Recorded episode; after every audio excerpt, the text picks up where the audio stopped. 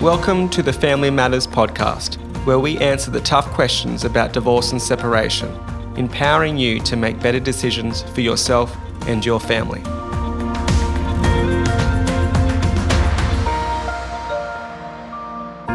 Welcome to episode 42 of the Family Matters Show. I'm your host, Benjamin Bryant from Bryant McKinnon Lawyers, and today we are returning to one of my favourite topics community questions. I'm here with my partner in crime and family law specialist, Heather McKinnon, who is going to help me answer the quite complex questions that we've received from all of you wonderful listeners. Heather, we've had so many amazing guests recently from all over Australia and the world, but it's good to get back to answering questions from the local community. It sure is. The reason we do the shows to help everyone get the facts. They need to be empowered to make right decisions, and this show gives quality advice so you know that the people that we have on the show are going to give you accurate mm. information. And you're so right, Heather. And these community question episodes are really valuable, and I'm feeling a little bit remiss that we've left it for so long this time. I want to get onto it right away, but just before we do, I just want to remind everyone that you can send us questions in confidence at any time to familymatters at bryantmckinnon.com.au or message us on Facebook. And please do share this show with any friends and family who might be starting out on the rather scary journey of separation. The earlier we can be there to provide the answers, the better. Okay, on with the show. Are you ready to give our listeners some answers, Heather? Yes, absolutely, Ben. Question one I'm thinking about separating but haven't yet spoken to my partner about it. Is there anything you recommend I do before I speak to my partner? And do you have any tips on how to handle the conversation? Ben, this is one of the most common questions that people ask us when they're coming to assess what they're going to do. The first and only advice that we really have is assess whether you're at risk. Mm. Separation's the most important time for risk assessment because we know that that's when things are likely to go wrong. So, if you have any concerns about the way your partner's going to react, it is important that you get some backup. For example, if there has been incidences of violence in the past, it's probably better to communicate that you're separating by writing a letter after you've left the property. Mm. If it's a civilised separation where it's been coming for a long time, then you're probably able to say, well, look, we've come to the end of the road. There's lots of resources available on the podcast series, particularly people like Elizabeth from Relationships Australia, who did a whole show on how to separate. Mm. Should I stay or should I go? Yeah, thanks. And what I would say is if you really got concerns and you don't know how it's going to go, go to a counsellor or a psychologist before you communicate just to get someone else's view on whether or not you're in one of those cases that could go wrong. Mm. Otherwise, there's hundreds of ways of doing it, isn't there? And Heather, we get this question all the time, and it's not really a family law question. On a daily basis, I say, it's very difficult to get your ducks in a row. Family law, by its nature, is more reactionary than precautionary. Mm. That is, it normally has to hit the fan, and then we figure out how it's going to happen. Not many people can pull off a conscious uncoupling like Gwyneth Paltrow, there is an element of walking off the precipice. And I say to people, it's more important to get the non legal support at that stage. Like you said, the risk assessment. Mm. What's it going to look like? Am I or my property or my children going to be at risk of harm if this was to happen? And your brothers and sisters, your neighbours, your, your friends, helping you with that because you will have to walk off the precipice mm. and your lawyer does not do that with you. Mm. Yeah, very good advice. What we do is really say to you, go and get that support structure in place, and then we'll see you once the deed's done. Yep. The next question, Heather, is My partner and I separated four months ago. I moved out, and she is still in the family home with our two kids who are aged four and seven. I'm struggling to pay the rent in my new apartment. I really need to get access to my share of the value of the house, and I don't think I can wait until the 12 month separation period is up to apply for divorce. What can I do? We're starting with a misconception there, aren't we? so, these time frames that people hear about often lead to confusion. If you've been married and you separate, the usual time to start negotiating property settlements is usually six weeks or so after you've gone because finances need to be organised pretty quickly for most Australian families. The 12 month from divorce rule says that if you've done nothing and the first thing you do is lodge a divorce, you then have to do a settlement within 12 months of that date. But it is really important to understand that you can start negotiations for property settlement as soon as you separate. Mm. And the usual time frame, Ben, I would think probably most people are done and dusted within three to six months of separation. Yeah. If you become divorced, that's when your 12 months applies. You either can sort it out with your ex or you have to go to court. That's the 12 months that you have to wait for. Mm-hmm. But in terms of the property settlement, no, you don't have to wait to be divorced to do your property settlement. Like you said, six weeks. Some people have been planning this for ages. They've already got it sorted before they do the deed. There is a 12 month rule that applies, but you don't have to wait for it in terms of a property settlement. I think that's a really big misconception that we get all the time that we have to bust through. In this particular scenario, there's children four and seven, and you've got this balance of best interests of children over financial imperative or responsibility. And it can be a really hard balance. I think it's important to realize that when it comes to an assessment of children's best interests, what we find is that children are pretty resilient. They can deal with the selling of the family home or a change of a new school and things like that. They're pretty resilient like that. So don't put so much pressure on yourself that this is what you have to do. It should be a, a decision, a family decision as to what's best for the children in the sense of what's practicable. If it's not practicable, it's not workable. Yeah, and I think also um, it's important to understand that the role of your family lawyer is to help with those interim financial decisions. How do we survive until we sell the house or one of us buys the other one out? And the final settlement. Mm-hmm. So don't fret too much about how it's all going to work yeah. because we've had years of helping people look at how do you work out immediate issues, how do you work out long term yeah. issues. Can I take money from the joint account? And all these things. Um, third question, Heather. My husband and I have been divorced for six years, and up until recently, we have had an amicable relationship. We've got two kids, 12 and 14, and share custody in a week on, week off arrangement. But now my husband wants to send the kids to boarding school on the Gold Coast. I can't afford the fees, and I want to keep my kids at home. What should I do? Can my husband force my kids into boarding school? uh, the age old question. So, go back to first principles. Parents are the people who make decisions about children's education. That is the case whether you're together in an intact family or you're separated. So, in this scenario, if you look at the options that may be available to the family, the sort of things we see on a daily basis are we may have talented children. Dad may know that both children are likely to be selected for Australian sporting teams. And so his view is that they should go to the Gold Coast mm-hmm. where there's expert coaching. Mum may be someone who is suffering from anxiety and can't separate the children's best interests from her own needs. Or it may be that the children and mum are really content here and dad just can't handle the week on week off. So his way of dealing is, well, I'll buy someone to look after the kids. Hundreds of different situations arise in these cases. So, what you do initially as parents is if you get to a stalemate, you bring in a mediator mm. or a child expert who can look at all of the different options available from the family. I always remember a little Coffs Harbour kid who became an Olympian. Her parents were together, but at 11 years of age, she said, I'm going to the AIS and you can't stop me. And they had to make the decision. Neither of them wanted it to mm. happen. That kid made the Olympics. There's really complex decisions around education.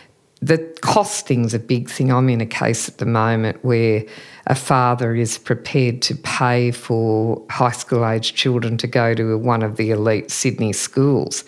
Now, the educational advantages to those children going to those schools are obvious, mm-hmm. but you've got to weigh that up against what are the risks if they're out of the home in that critical adolescent period.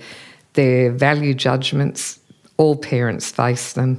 If you can't sort through the options together, get an expert in mm. who can help you really look at what do these two kids need and as parents what do we have to do to meet those needs appropriately. That's right. And these are high school age kids too. So I think we probably need to hear from the kids what, what their particular views are. And you're right, Heather, this issue looks different for every family. I have a matter where the family is actually out west and the kids are going to a primary school and the eldest, there's three children, the eldest is starting high school next year and the parties agree that the secondary school available for the children where they live is not appropriate, but they don't agree on the solution. It's very nuanced what it can look like.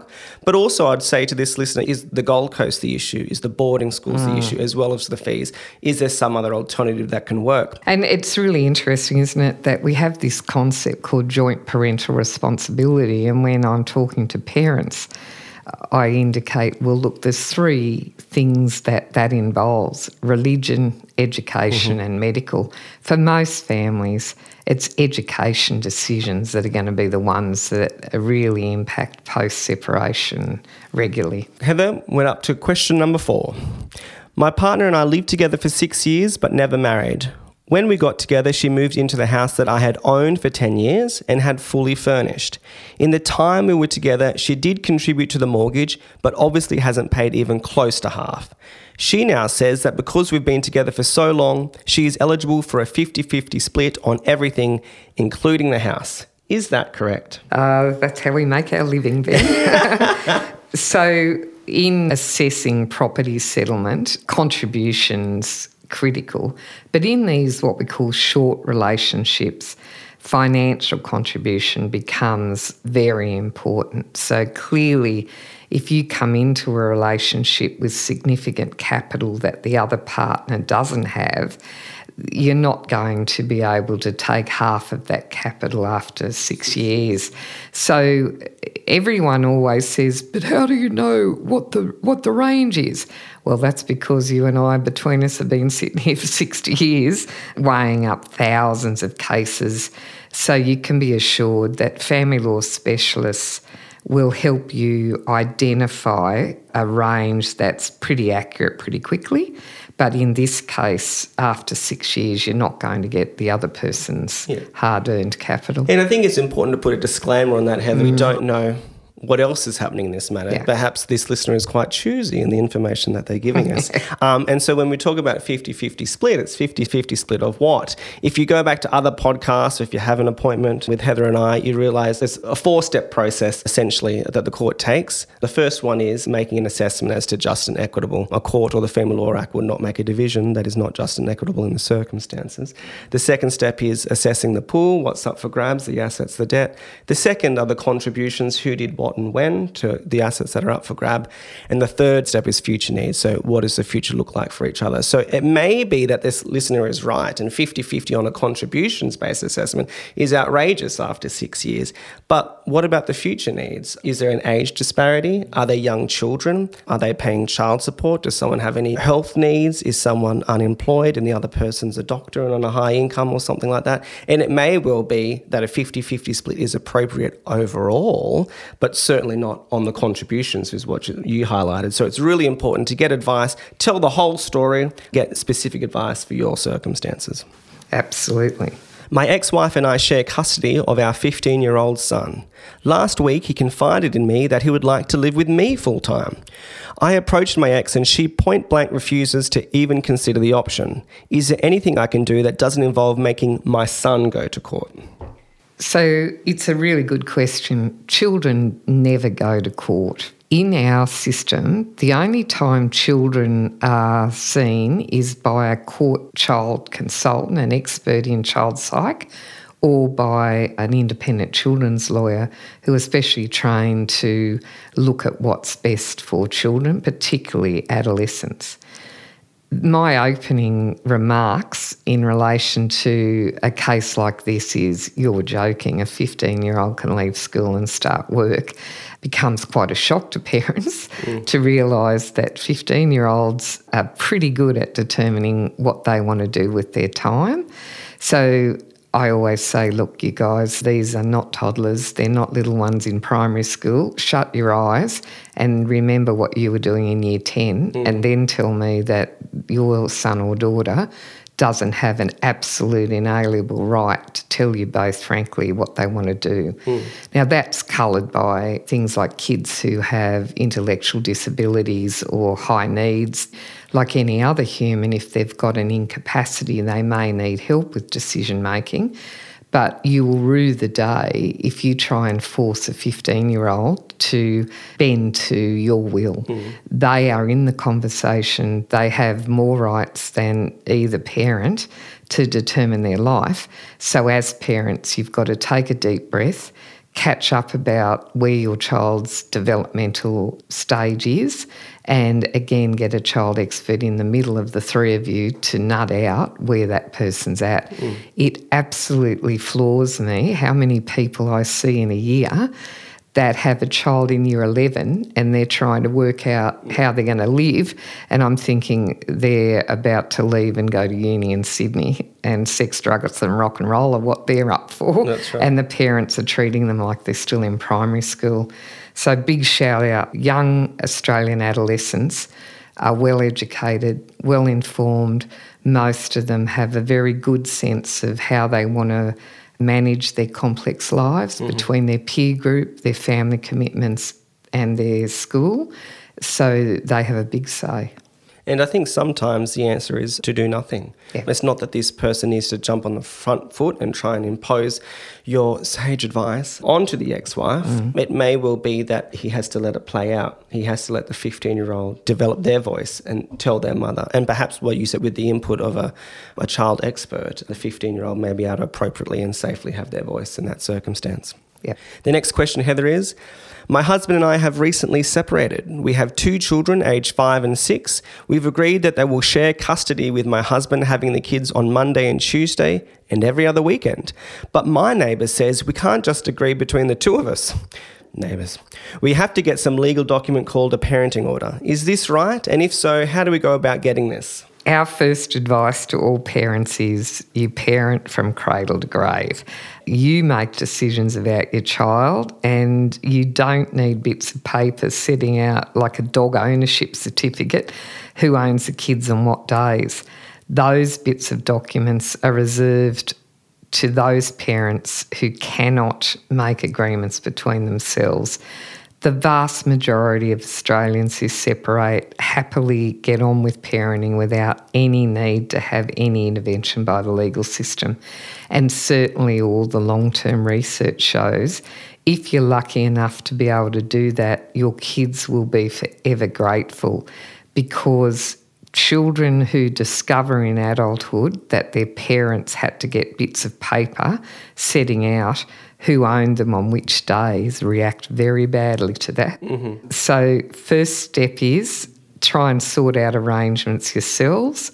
Second step is if you've got a bit of argy bargy, get into some family dispute resolution with a properly qualified person. And finally, if all that fails, you may need the legal system. And in terms of the stats, Heather, by memory, I think it's about 3% of people that actually need a decision or a piece of paper from the judge at the end of the day. So you're right, most people do this without a court order. So, dear listener, your neighbour is wrong. Final question, Heather, before I let you go. I've been separated from my ex wife for five years. We have one son who I see every other weekend, and I've been paying child support to my ex. I've recently found out that my ex is about to marry this guy who's really loaded. Lucky. I struggle to make the child support payments, and now that she really isn't going to need the money, is it possible for me to reduce or even stop the child support payments? Classic question. So, when you have children, you have a commitment to raise and support those children until they're 18 to the extent of your capacity. When I came into practice 40 years ago, we didn't have the child support agency. So every time a family separated, the mum and dad had to have this complex negotiation about how and what level of child maintenance would be paid. We've moved on, and many, many years ago now, we legislated through Parliament the Child Support Collection and Assessment Act. It's a statutory formula that is updated regularly with the cost of living adjustments and it allows families to get a certain answer on how much child support should be changing between households. The fact that either parent repartners doesn't mean that you suddenly don't have responsibility for your children. It's not the case that other adults are responsible to raise your kids. It's the parents who pay for their children until they're independent. The child support assessment will factor in your respective incomes, not your partner's incomes, and you will pay according to capacity. So a lot of the old arguments are gone. Everybody can go onto the calculator on the Child Support Agency website and work out how much should be changing hands. But it is a big myth. You don't take on responsibility for someone else's children when you marry somebody who's got kids. Parents pay for kids, not step parents.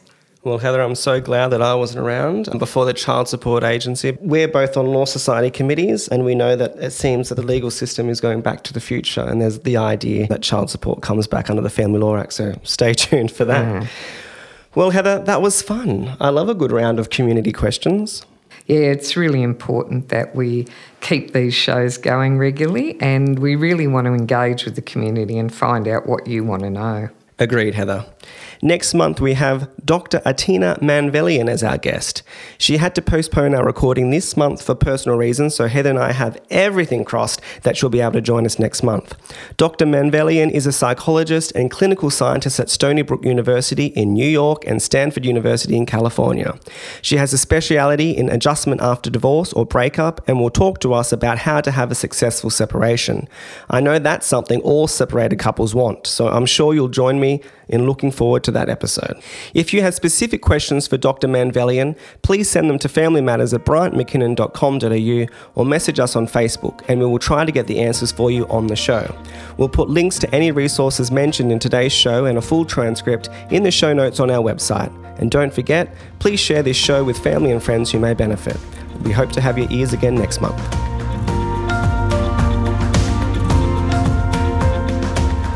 The information provided on this podcast is general in nature and not a substitute for personal legal advice. We recommend you consult an accredited family law specialist.